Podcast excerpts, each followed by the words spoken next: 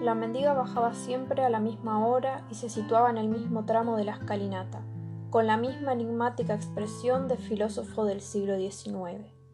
Como era habitual, colocaba frente a ella su platillo de porcelana de Cebrés, pero no pedía nada a los viandantes.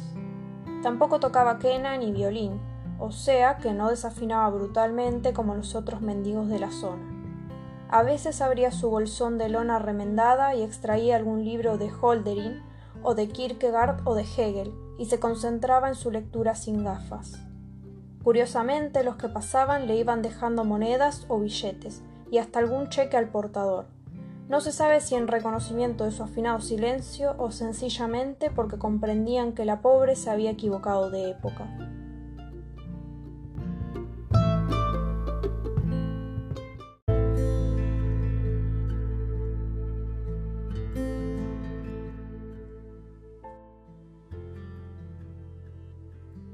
Aquella caracola me puso en el oído todo el escándalo del mar. Y no era hostil, ni tierno, ni sublime, tan solo era el escándalo del mar. La caracola nunca me exigió que yo le respondiera, y yo turbado no le respondía. Quizá por eso enmudeció.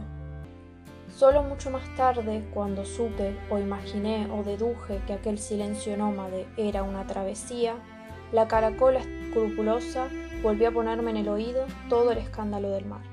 Pero el mar era otro, y yo era otro.